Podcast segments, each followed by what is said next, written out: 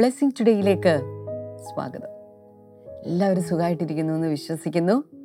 ദൈവം വലിയ കാര്യങ്ങളാണ് നമ്മുടെ നടുവിൽ ചെയ്തുകൊണ്ടിരിക്കുന്നത്. ദൈവം നമുക്ക് വേണ്ടി ചെയ്ത് ചെയ്യുന്ന കാര്യങ്ങൾ. ശരിക്കും പറഞ്ഞാൽ ബൈബിൾ പറയുന്ന ഒരു കണ്ണ് കണ്ടിട്ടില്ല ഒരു ചെവി കേട്ടിട്ടില്ല ഒരു മനുഷ്യന്റെ ഹൃദയത്തിൽ തോന്നിയിട്ടില്ല എന്ന് പറയുന്ന തലത്തിലുള്ള വലിയ കാര്യങ്ങളാണ് കർത്താവ് നമ്മുടെ ജീവിതത്തിൽ ചെയ്തുകൊണ്ടിരിക്കുന്നത്. നിങ്ങൾ തന്നെ നിങ്ങളോട് പറയുക എന്റെ ദൈവം എനിക്ക് വേണ്ടി ഒരുക്കി വെച്ചിട്ടുള്ളത് ഒരു കണ്ണും കണ്ടിട്ടില്ല ഒരു ചെവിയും കേട്ടിട്ടില്ല ഒരു മനുഷ്യന്റെ ഹൃദയത്തിൽ തോന്നിയിട്ടില്ല എന്ന് പറയുക. കർത്താവ് അതുപോലെ അത്രത്തോളം മഹത്വകരമായ കാര്യങ്ങൾ കർത്താവ് നിങ്ങളുടെ ജീവിതത്തിൽ ചെയ്യുകയാണ്. ഇന്നത്തെ നമ്മുടെ സ്പോൺസേഴ്സ് എന്ന് പറയുന്നത് സിംഗപ്പൂരിൽ നിന്ന് ഒരു വെൽവിഷറാണ് താങ്ക് യു കർത്താവ് ധാരാളമായിട്ട് അനുഗ്രഹിക്കട്ടെ. കർത്താവ് ഞങ്ങൾ ഒരുമിച്ച് ചേർന്ന് ഇപ്പോൾ പ്രാർത്ഥിക്കുന്ന ഭവനത്തിൽ ദൈവികമായ സമാധാനവും ദൈവകൃപയും ഉണ്ടാകുവാൻ കർത്താവ് അനുഗ്രഹിക്കണമേ. കൊച്ചുമകന്റെ ഡൗൺ സിൻഡ്രം സൗഖ്യമാകട്ടെ എന്ന് ഞങ്ങൾ ഒരുമിച്ച് ചേർന്നിപ്പോൾ പ്രാർത്ഥിക്കുന്നു കർത്താവേ. ഹലോ ലൂയ അടുത്ത ഒരു സ്പോൺസർ പാടിവട്ടത്ത് നിന്ന് Annie റെജിയാണ്. Thank you sister Annie. ഇന്ന് പിതാവ് ജോയ് മാത്യുവിന്റെ ജന്മദിനമാണ്. Happy birthday Joy Mathew uncle. കർത്താവ് ധാരാളമായി ധാരാളമായി അനുഗ്രഹിക്കട്ടെ. കർത്താവ് ഞങ്ങൾ ഒരുമിച്ച് ചേർന്ന് പ്രാർത്ഥിക്കുന്നു. ആനി റെജിക്ക് തലമുറകൾ ലഭിക്കുവാൻ ഞങ്ങൾ പ്രാർത്ഥിക്കുന്നു. ഒപ്പം ഭവനത്തിലെ എല്ലാവരും രക്ഷിക്കപ്പെടുവാൻ കർത്താവിന്റെ കൃപയുണ്ടാകട്ടെ എന്ന് ഞങ്ങളിപ്പോൾ അനുഗ്രഹിച്ച് പ്രാർത്ഥിക്കുന്നു കർത്താവെ. കർത്താവിന് ഈ അത്ഭുതം ചെയ്തതിനായി നന്ദി. യേശുവിന്റെ നാമത്തിൽ തന്നെ. ആമേൻ അമേൻ ഇന്നത്തെ ഈ എപ്പിസോഡ് സ്പോൺസർ ചെയ്ത ഇവരോടുള്ള പ്രത്യേകമായിട്ടുള്ള നന്ദി. ഞാൻ കർത്താവായ യേശു ക്രിസ്തുവിന്റെ നാമത്തിൽ അറിയിക്കുകയാണ്. നിങ്ങൾ ആരെങ്കിലും ഒക്കെ സ്പോൺസർ ചെയ്യാൻ ആഗ്രഹിക്കുന്നുണ്ടെങ്കിൽ സ്ക്രീനിൽ കാണുന്ന നമ്പറിലേക്ക് ദയവായി കോൺടാക്ട് ചെയ്താലും കർത്താവ് നിങ്ങളെ എല്ലാവരെയും ധാരാളമായി ധാരാളമായി അനുഗ്രഹിക്കട്ടെ. ഈ ആഴ്ചയിൽ വളരെ അനുഗ്രഹിക്കപ്പെട്ട മീറ്റിംഗ് ആണ് കൊച്ചിൻ ബ്ലെസ്സിങ് ടുഡേ ഇന്റർനാഷണൽ ചർച്ചിൽ വെച്ച് നടക്കാനായിട്ട് പോകുന്നത്. ഒരു ഡീപ്പ് ഹീലിംഗ് സെഷൻ. കഴിഞ്ഞ ചില ആഴ്ചകളായിട്ട് ഡീപ്പ് ഹീലിംഗ് സെഷന്റെ ക്ലാസ്സുകൾ നിങ്ങൾ കേൾക്കുകയായിരുന്നു. എന്നാൽ നേരിട്ട് വന്ന് അറ്റൻഡ് ചെയ്ത് നേരിട്ട് വിടുതൽ പ്രാപിക്കാനുള്ള ഒരു അവസരമാണ് കൂടുതൽ വിവരങ്ങളൊക്കെ നിങ്ങൾ സ്ക്രീൻ കാണുന്നുണ്ടല്ലോ. കർത്താവ് അതിനുവേണ്ടി നിങ്ങൾ എല്ലാവരെയും ഒരുക്കട്ടെ എന്ന് ആശംസിക്കുകയാണ് പ്രാർത്ഥിക്കുകയാണ്. അപ്പോൾ തന്നെ ഇന്നത്തെ സന്ദേശത്തിലേക്കാണ് നമ്മൾ കടക്കാൻ പോകുന്നത് വളരെ ആകാംക്ഷയോടുകൂടെ വളരെ വേഗത്തിൽ ഇന്നത്തെ സന്ദേശത്തിലേക്ക് നമുക്ക് കടക്കാം. ബ്ലെസ്സിംഗ് ടുഡേ ഒരുക്കുന്നു. ഡീപ് ഹീലിംഗ് റിട്രീറ്റ് ആന്തരിക സൗഖ്യ ശുശ്രൂഷ. ഏപ്രിൽ ഇരുപത്തെട്ട് ഇരുപത്തൊൻപത് മുപ്പത് ദിവസങ്ങളിൽ. സമയം രാവിലെ ഒൻപത് മണി മുതൽ വൈകുന്നേരം അഞ്ച് മണി വരെ. പാസ്റ്റർ ഫിന്നി സ്റ്റീഫൻ സാമുവലും ബ്രദർ ഡാമിയൻ ആന്റണിയും സിസ്റ്റർ ഷെമ ഡാമിയനും ഈ ശുശ്രൂഷകളെ നയിക്കുന്നു. ഇന്ന് തന്നെ രജിസ്റ്റർ ചെയ്യുക. കൂടുതൽ വിവരങ്ങൾക്കായി വിളിക്കുക zero four eight four four triple two triple one. കടന്നു വരിക നമ്മളുടെ സ്വന്തം കൊച്ചിൻ ബ്ലെസ്സിംഗ് ടുഡേ ഇന്റർനാഷണൽ ചർച്ചിലേക്ക്.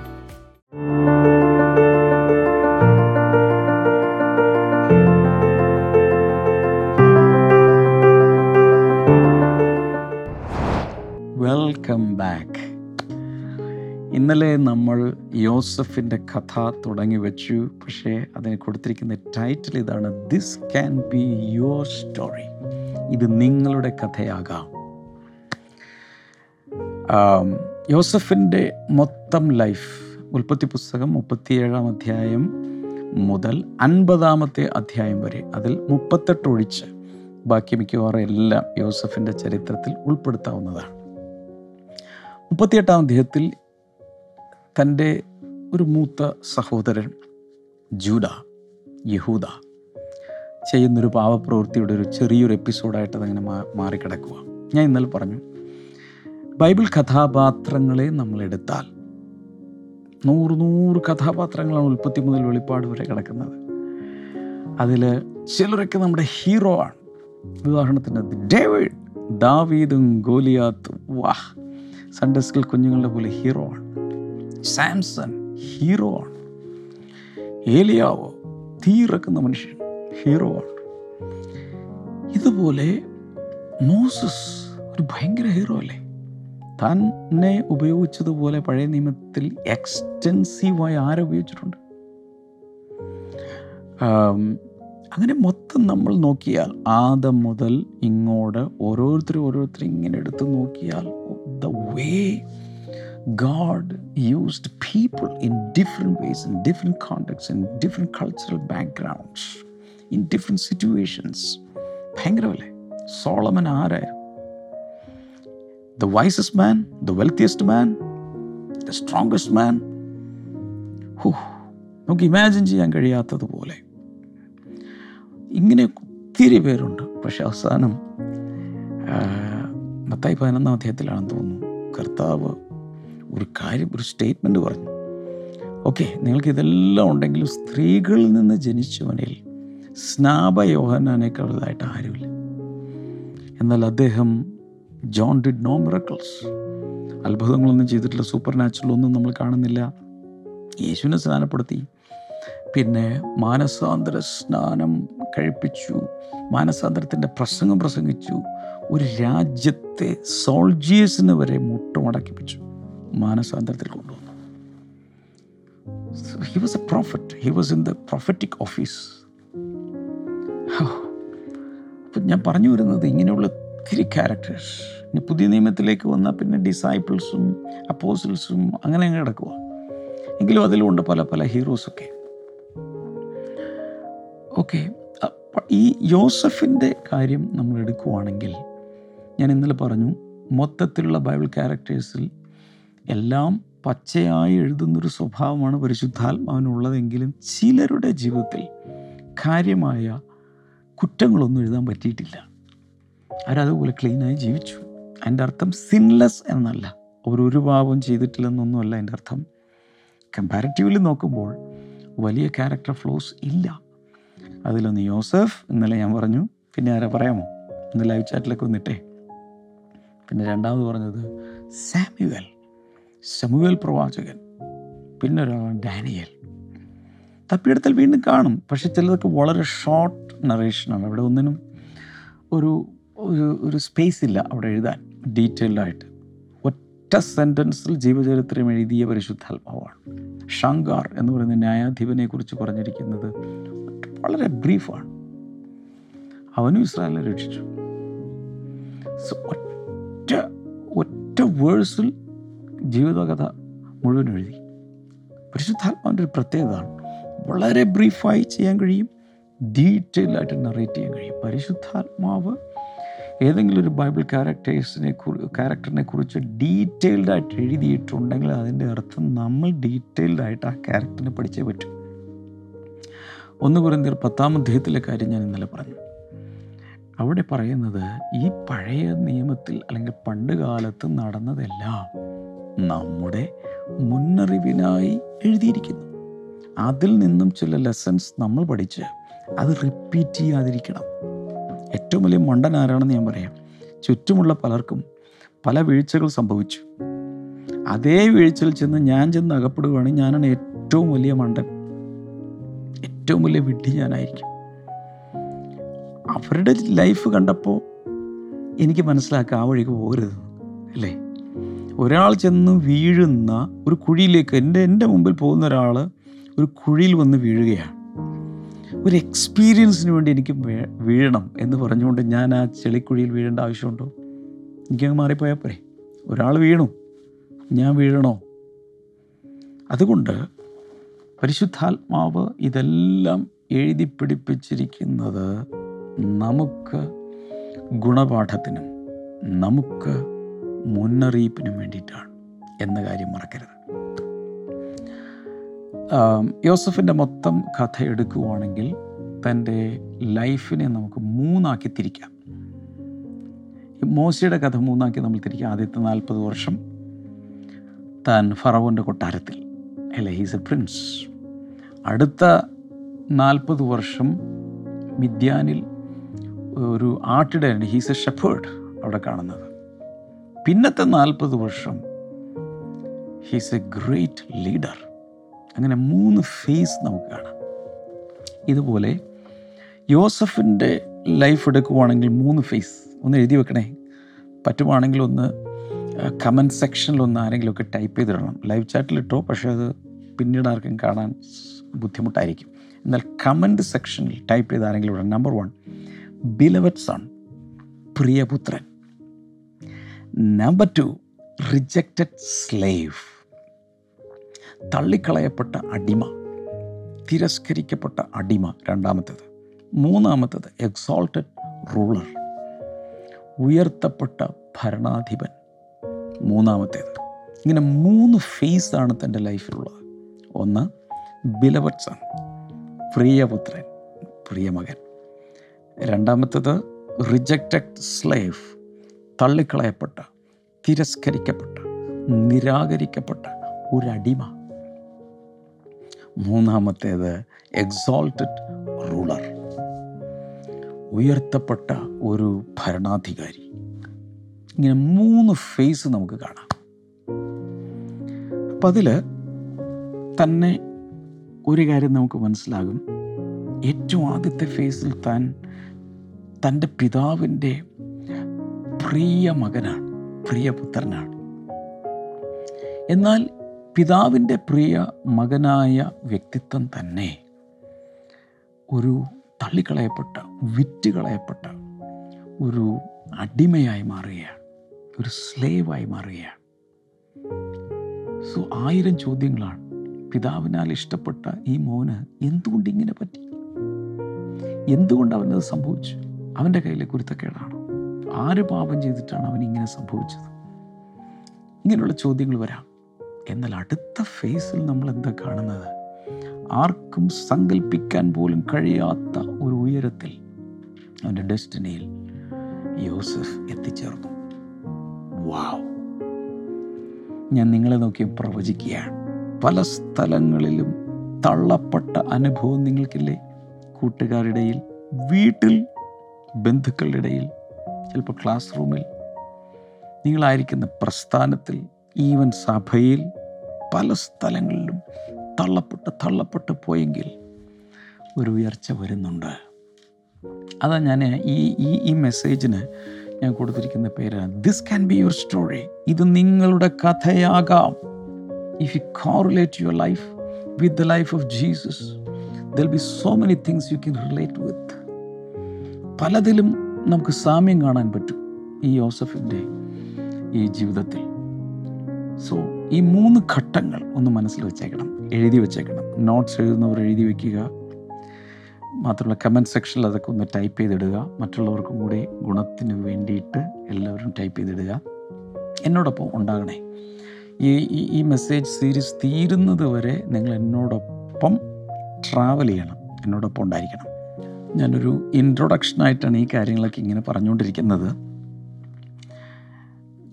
ഇന്നലെ ഇന്നുമൊക്കെ ഇൻട്രൊഡക്ഷനാണ് അതിലൊരു കാര്യത്തിലോട്ടൊക്കെ നമ്മൾ കയറാൻ പോകുന്നേ ഉള്ളൂ. കുറച്ച് നമ്മൾ കയറി ഇന്നും കയറും.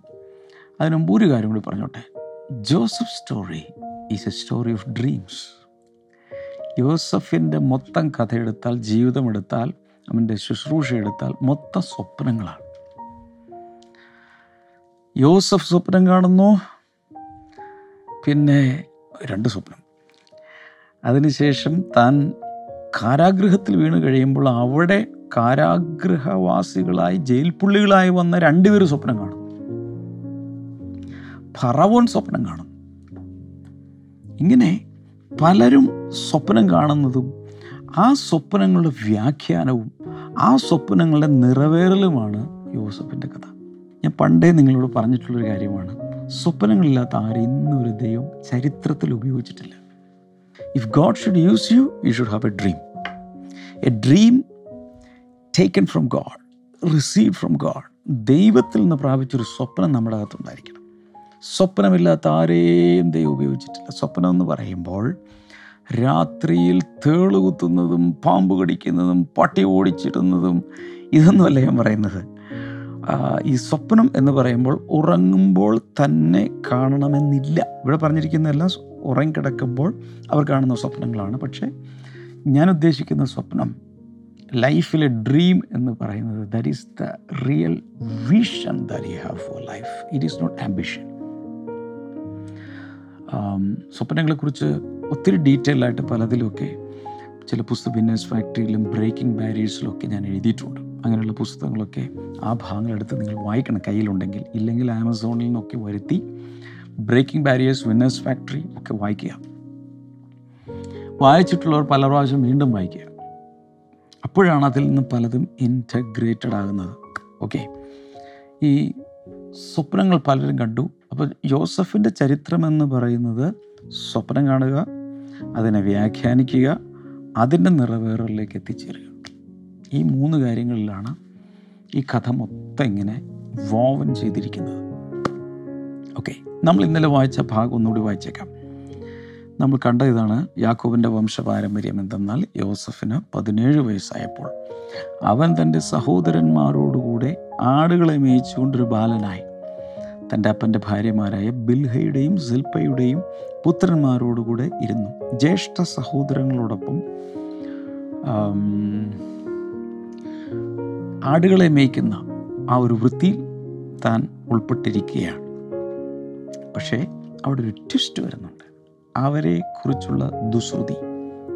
യോസഫ് അപ്പനോട് വന്ന് പറയുമായിരുന്നു he brought they father that means Jacob a bad report about them തന്റെ ജ്യേഷ്ഠ സഹോദരങ്ങളുടെ പാപപ്രവൃത്തികളെക്കുറിച്ചുള്ള report. It was a bad report ഇത് വന്ന് തന്റെ ഫാദറിനോട് താൻ റിപ്പോർട്ട് ചെയ്തു. നിങ്ങൾ എന്തെങ്കിലും ഇതുപോലെ എന്തെങ്കിലും ചെയ്തിട്ടുണ്ടോ? നിങ്ങൾ ചെയ്യുന്ന ജോലി നിങ്ങൾ ജോലി ചെയ്യുന്ന സ്ഥാപനത്തിൽ നിങ്ങൾ സ്കൂളിൽ പഠിക്കുവാൻ സ്കൂളിലെ ചില കുട്ടികൾ സ്കൂളിനെതിരെ ടീച്ചേഴ്സ് പറഞ്ഞിട്ടുള്ളതിനെതിരെ പ്രിൻസിപ്പൾ പറഞ്ഞിട്ടുള്ളതിനെതിരെ ചില കാര്യങ്ങൾ ചെയ്യുമ്പോൾ അത് വന്ന് ടീച്ചേഴ്സിനോട് റിപ്പോർട്ട് ചെയ്താൽ പ്രിൻസിപ്പളിനോട് റിപ്പോർട്ട് ചെയ്താൽ എന്ത് സംഭവിക്കും? നല്ല റിപ്പോർട്ടല്ല അവർ ചെയ്തു കൂട്ടിയ ചില കാര്യങ്ങൾ. ഉദാഹരണത്തിന് മനഃപൂർവമായി അഞ്ച് കുട്ടികൾ ചേർന്ന് സ്കൂളിലെ ഫർണിച്ചർ നശിപ്പിക്കുന്നത് നിങ്ങൾ കണ്ടു.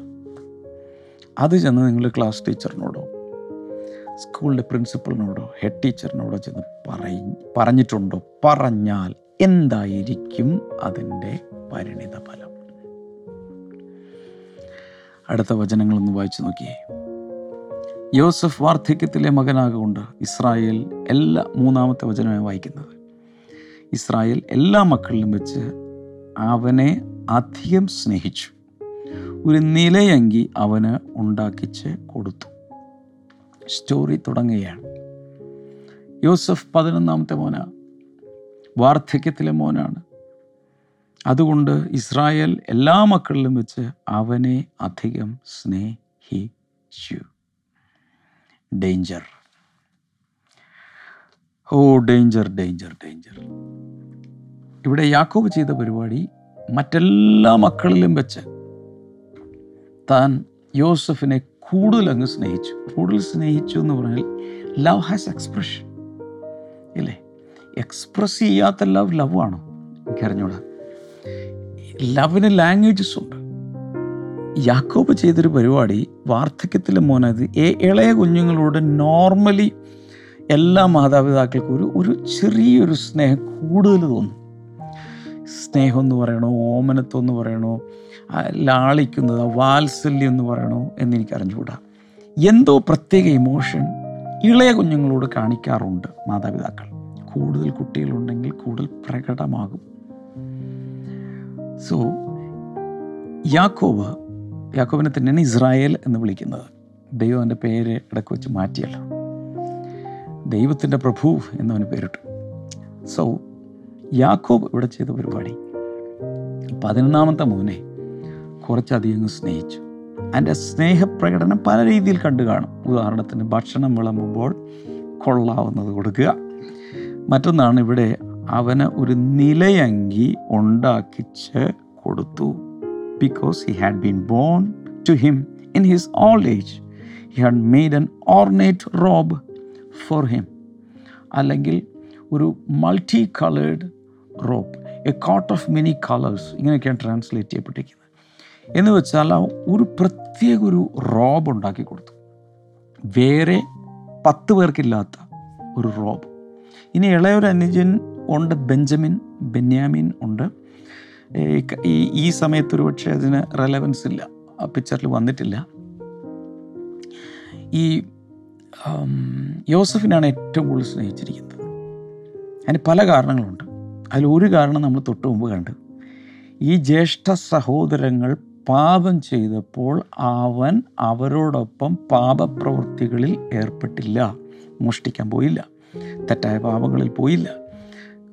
ഇവർ കാണിച്ചു കൂട്ടിയ വിക്കറ്റ്നെസ്സിലൊന്നും ഇവൻ ചെന്ന് പെട്ടില്ല. He was he was a separate personality അത് പിതാവ് കണ്ടു. ഇവൻ ക്ലീനാണ് ഇവന്റെ സ്വഭാവം വിശ്വസിക്കാൻ. ജ്യേഷ്ഠ ഇരട്ട സഹോദരങ്ങളിലെ മൂത്ത പത്തെണ്ണം പോയി ഓരോ ട്രിപ്പിലും ആടുകളെ മേയ്ക്കാനെന്ന് പറഞ്ഞുകൊണ്ട് വീട്ടിൽ നിന്ന് ഇറങ്ങിക്കഴിഞ്ഞാൽ അവരെ ചെയ്ത് കൂട്ടുന്ന ദുഷ്പ്രവൃത്തികൾ കഠിനമായിരുന്നു. എന്നാൽ യോസ് Joseph was odd one out. അവൻ അതിലൊന്നും പെട്ടില്ല. അതുകൊണ്ട് തന്നെ അപ്പന്റെ ഹൃദയം അവനെ കൂടുതൽ സ്നേഹിക്കാൻ തുടങ്ങി. കൂടുതൽ സ്നേഹിച്ചപ്പോൾ അവനൊരു നല്ല ഉടുപ്പുണ്ടാക്കി കൊടുത്തതിനെക്കുറിച്ച് പറഞ്ഞിരിക്കുന്നത് വിവിധ വർണങ്ങളുള്ള ഒരു ഉടുപ്പായിരുന്നു. സാധാരണ യഹൂദന്മാരുടെ അന്നത്തേക്ക് എന്ന് പറഞ്ഞാൽ ഒരു ഡാൾ കളറിലുള്ള ഒരു ജസ്റ്റ് ഒരു റോബ ഒരു ഒരു ഒരു മേൽവസ്ത്രമായിരിക്കും. പക്ഷേ ആരും നോക്കിപ്പോവും. അപ്പോൾ പത്ത് ജ്യേഷ്ഠന്മാരുടെ ജ്യേഷ്ഠന്മാരോടൊപ്പം ഇവൻ പോവുകയാണെങ്കിൽ ഇവന്റെ ഡ്രസ്സ് മാത്രം സ്പെഷ്യലാണ്. ആരും നോക്കും ഗ്രാമവാസികൾ നോക്കും എല്ലാവരും നോക്കിപ്പോവും. Because he had a special love from his father അടുത്ത് കേട്ടോ. അപ്പൻ തങ്ങളെല്ലാവരെക്കാളും അവനെ അധികം സ്നേഹിക്കുന്നുവെന്ന് അവന്റെ സഹോദരന്മാർ കണ്ടിട്ട് അവനെ പകച്ചു. എന്ന് വെച്ചാൽ when his brother saw that the father loved him more than any of them they hated him and could not speak a kind word to him ഇവിടെ ഈ കൂനൽമേൽ കുരു എന്നതുപോലെയാണ് ഈ അപ്പൻ ഞങ്ങളെക്കാൾ കൂടുതൽ അവനെയാണ് സ്നേഹിക്കുന്നത് എന്ന് സഹോദരന്മാർ കണ്ടപ്പോൾ അവനോട് ഭയങ്കരമായ വെറുപ്പുണ്ടായി. ദ ഹേറ്റഡ് ഹിം അവനോട് നല്ല രീതിയിലൊന്ന് സംസാരിക്കാൻ പോലും അവർക്ക് സാധിച്ചില്ല. അപ്പം ചില പ്രശ്നങ്ങൾ ഇവിടെ തലപൊക്കുന്നത് ശ്രദ്ധിച്ചു. അതായത് അപ്പൻ ഒരു മോനെ കൂടുതൽ സ്നേഹിക്കുന്നു. ഏത് വീട്ടിൽ ഇതുപോലെ പാർഷ്യാലിറ്റി ഉണ്ടായിട്ടുണ്ടോ? അവിടെ വലിയ പ്രശ്നങ്ങൾ ഉണ്ടായിട്ടുണ്ട് മാതാപിതാക്കൾ ശ്രദ്ധിക്കേണ്ട ഒരു കാര്യമാണ്. എനിക്കറിയാം ഈ എല്ലാവരെയും ഒരുപോലെ സ്നേഹിക്കുന്നു എന്ന് പറഞ്ഞാൽ പോലും ഡീലിങ്സിൽ തീർച്ചയായിട്ടും വ്യത്യാസമുണ്ടായിരിക്കും മെച്യൂർഡായിട്ടുള്ളവരോട് മെച്യൂർഡായിട്ട് മെച്യൂർ രീതിയിൽ സംസാരിക്കേണ്ടി വരും. പെൺകുട്ടികളോട് പെൺകുട്ടികളുടെ രീതിയിൽ ഡീൽ ചെയ്യേണ്ടി വരും. അതുപോലെ ഇളയ കുഞ്ഞുങ്ങളോട് ഇളയ കുഞ്ഞുങ്ങളുടേതായ രീതിയിൽ ടെൻഡറായിട്ട് ഇടപെടേണ്ടി വരും. ഇതെല്ലാം ശരിയാണ് പക്ഷേ ഒരു പാർഷ്യാലിറ്റി പോലെ തോന്നിയാൽ ഹലോ ഒരു പാർഷ്യാലിറ്റി ഉണ്ടെന്ന് തോന്നിയാൽ അവിടെ പ്രശ്നം തലപൊക്കുകയാണ് ഇത് ഇതിനു മുൻപ് സംഭവിച്ചിട്ടുണ്ടല്ലോ. ഉദാഹരണത്തിന് ഇസഹാക്കിന്റെ വീട്ടിൽ രണ്ട് ഇരട്ടപ്പിള്ളേരാണ് ജനിച്ചത് അല്ലേ? യാക്കോവും യേശാവും അവിടെ ഇതുപോലെ തന്നെ ഒരു മമ്മി മോനും ഒരു ഡാഡി മോനും ഉണ്ടായി. ഓരോരുത്തരും ഓരോരുത്തരെ അങ്ങ് എടുത്തു. അത് ഇവർ തമ്മിൽ ജീവിതകാലം മുഴുവൻ നിലനിൽക്കുന്ന ഒരു വലിയ പ്രശ്നത്തിന് കുടിപ്പക പോലെ. യേശാവ് യാക്കോബിനെ ജീവിതകാലം മുഴുവൻ കൊല്ലാൻ വേണ്ടി നടക്കുമായിരുന്നു ഒരു ഫ്യൂജിറ്റീവിനെ പോലെ അവൻ ഓടി നടക്കേണ്ടി വീട്ടിൽ നിന്നേ ഇറങ്ങി പോകേണ്ടി വന്നു. സോ പാരന്റിങ്ങിൽ വളരെ ശ്രദ്ധിക്കേണ്ട ഒരു ഗുണപാഠമാണ് നമ്മളിവിടെ കാണുന്നത്. എല്ലാ കുഞ്ഞുങ്ങളും ഒരുപോലെ സ്നേഹിക്കാൻ. അത് എളുപ്പമാണോ എന്ന് ചോദിച്ചാൽ എളുപ്പമൊന്നുമില്ല. ഇപ്പം എത്ര കാണിച്ചാലും അവന് കൂടുതൽ കൊടുത്ത് ഇവനത് മേടിച്ചു കൊടുത്ത് ഇങ്ങനെയൊക്കെയുള്ള കംപ്ലയിന്റ്സ് കുട്ടികളുടെ ഇടയിൽ ചൈൽഡിഷ് ആയിക്കാണ് കാണാം. അതിനെക്കുറിച്ചല്ല ഞാൻ പറയുന്നത്. മനഃപൂർവമായി ഒരു പാർഷ്യാലിറ്റി മാതാപിതാക്കൾ കാണിക്കരുത്. പലരോടുമുള്ള ലവിന്റെ എക്സ്പ്രഷൻ ഡിഫറെന്റ് ആകാം. പക്ഷേ കുഞ്ഞുങ്ങൾക്ക് ഭയങ്കരമായി എടുത്തെറിയുന്ന രീതിയിലുള്ള ഡിഫറൻസ് ഉണ്ടാക്കരുത്. ഫേവറിറ്റിസം ഉണ്ടാക്കരുത്. ഇവിടെ ഒരു റീസൺ ഉണ്ട് മറ്റു കുട്ടികളെല്ലാം വളരെ വഴിപിഴച്ച് നടക്കുമ്പോൾ അവൻ അപ്പന്റെ ഹാർട്ടിനോടടുത്ത് കാര്യങ്ങളെല്ലാം തുറന്നു പറയുന്ന റിപ്പോർട്ട് ചെയ്യുന്ന ഒരു മോനായിപ്പോയി. അതുകൊണ്ട് യാക്കോബിനെ ഒത്തിരി കുറ്റപ്പെടുത്താനും നമുക്ക് സാധ്യമല്ല. സാഹചര്യങ്ങൾ അങ്ങനെയാക്കി. എനിവേ ഇങ്ങനൊരു ഞാനേ ഇതൊക്കെ പറയുന്നത് യോസഫിന്റെ ചരിത്രം വീണ്ടും വീണ്ടും നിങ്ങൾ ഒരുപക്ഷെ സൺഡേ സ്കൂൾ വഴി ഇതെല്ലാം കേട്ടതായിരിക്കും. പക്ഷേ അതിനൊന്നുമല്ല നമ്മൾ ഈ സ്റ്റോറി എടുത്ത് പറയുന്നത്. We are trying to relate our story and our life with Joseph story and his life യേശുവുമായിട്ട് ഒത്തിരി താതാത്മ്യമുണ്ട് അതുപോലെ തന്നെ നമ്മുടെ ലൈഫിലും പലതുമായി കുടുംബ പശ്ചാത്തലം ജീവിതത്തിൽ നമ്മൾ അനുഭവിക്കുന്നതൊക്കെ ആയിട്ട് പലതിലും പലതും വരാം. തീർന്നിട്ടില്ല നമ്മൾ തുടങ്ങിയിട്ടേ ഉള്ളൂ. This can be your story stay with me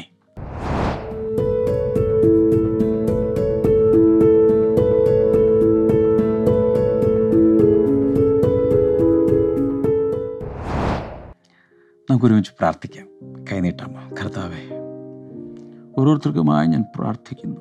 യേശുവിന്റെ നാമത്തിൽ. വലിയ വിടുതലുകൾ ഇന്ന് നടക്കട്ടെ. ജാനറ്റ് എന്ന പേരുള്ള ഒരു സഹോദരിയെ കർത്താവിനെ കാണിക്കും താങ്ക് യു ജീസസ് ഈ ഒത്തിരി ഒത്തിരി ജാനറ്റുമാരെ കാണും. എന്നാൽ ഈ ജാനറ്റിനെ സംബന്ധിച്ചിടത്തോളം മൂന്ന് രോഗങ്ങളുമായി മല്ലടിക്കുന്നുണ്ട്.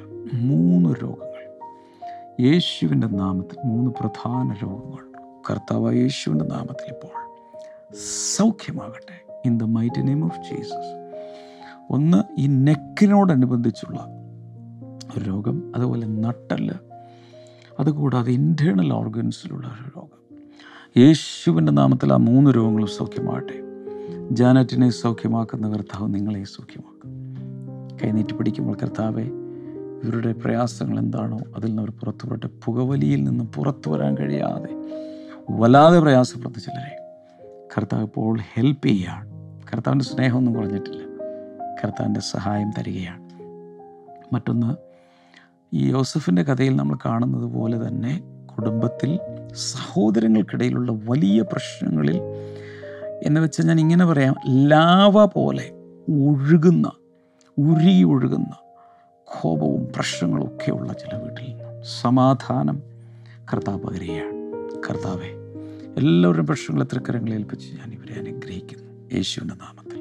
അമേൻ കർത്താവ് എല്ലാവരെയും ധാരാളമായി അനുഗ്രഹിക്കട്ടെ. നമുക്ക് നാളെ ഇത് തുടരണം. വളരെ പ്രധാനപ്പെട്ട ചില കാര്യങ്ങളൊക്കെ ഞാൻ കയറാൻ പോവുകയാണ്.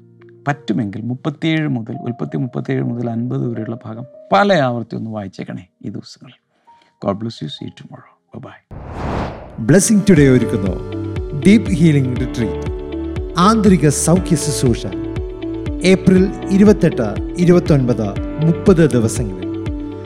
സമയം രാവിലെ ഒൻപത് മണി മുതൽ വൈകുന്നേരം അഞ്ച് മണി വരെ.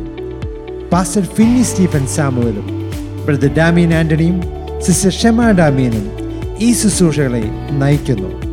ഇന്ന് തന്നെ രജിസ്റ്റർ ചെയ്യുക. കൂടുതൽ വിവരങ്ങൾക്കായി വിളിക്കുക. Zero four eight four four triple two triple one കടന്നു വരിക നമ്മളുടെ സ്വന്തം കൊച്ചിൻ ബ്ലെസ്സിംഗ് ടുഡേ ഇന്റർനാഷണൽ ചർച്ചിലേക്ക് കഴിഞ്ഞുപോയ ജീവിതത്തെക്കുറിച്ച് ഓർക്കുമ്പോൾ അത്ഭുതം തോന്നുന്നു. എന്റെ പഴയ സ്വഭാവങ്ങളിൽ നിന്നും എനിക്ക് സംഭവിച്ച ഈ മാറ്റങ്ങളിൽ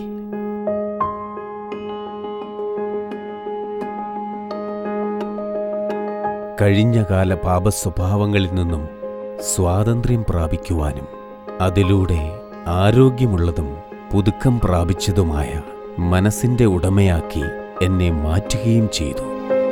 ഈ മനസ്സിന്റെ നവീകരണം. ഇനി നിങ്ങളുടെ ജീവിതത്തിൽ മാറ്റം വരുത്തുവാൻ നിങ്ങൾക്കും സാധിക്കും.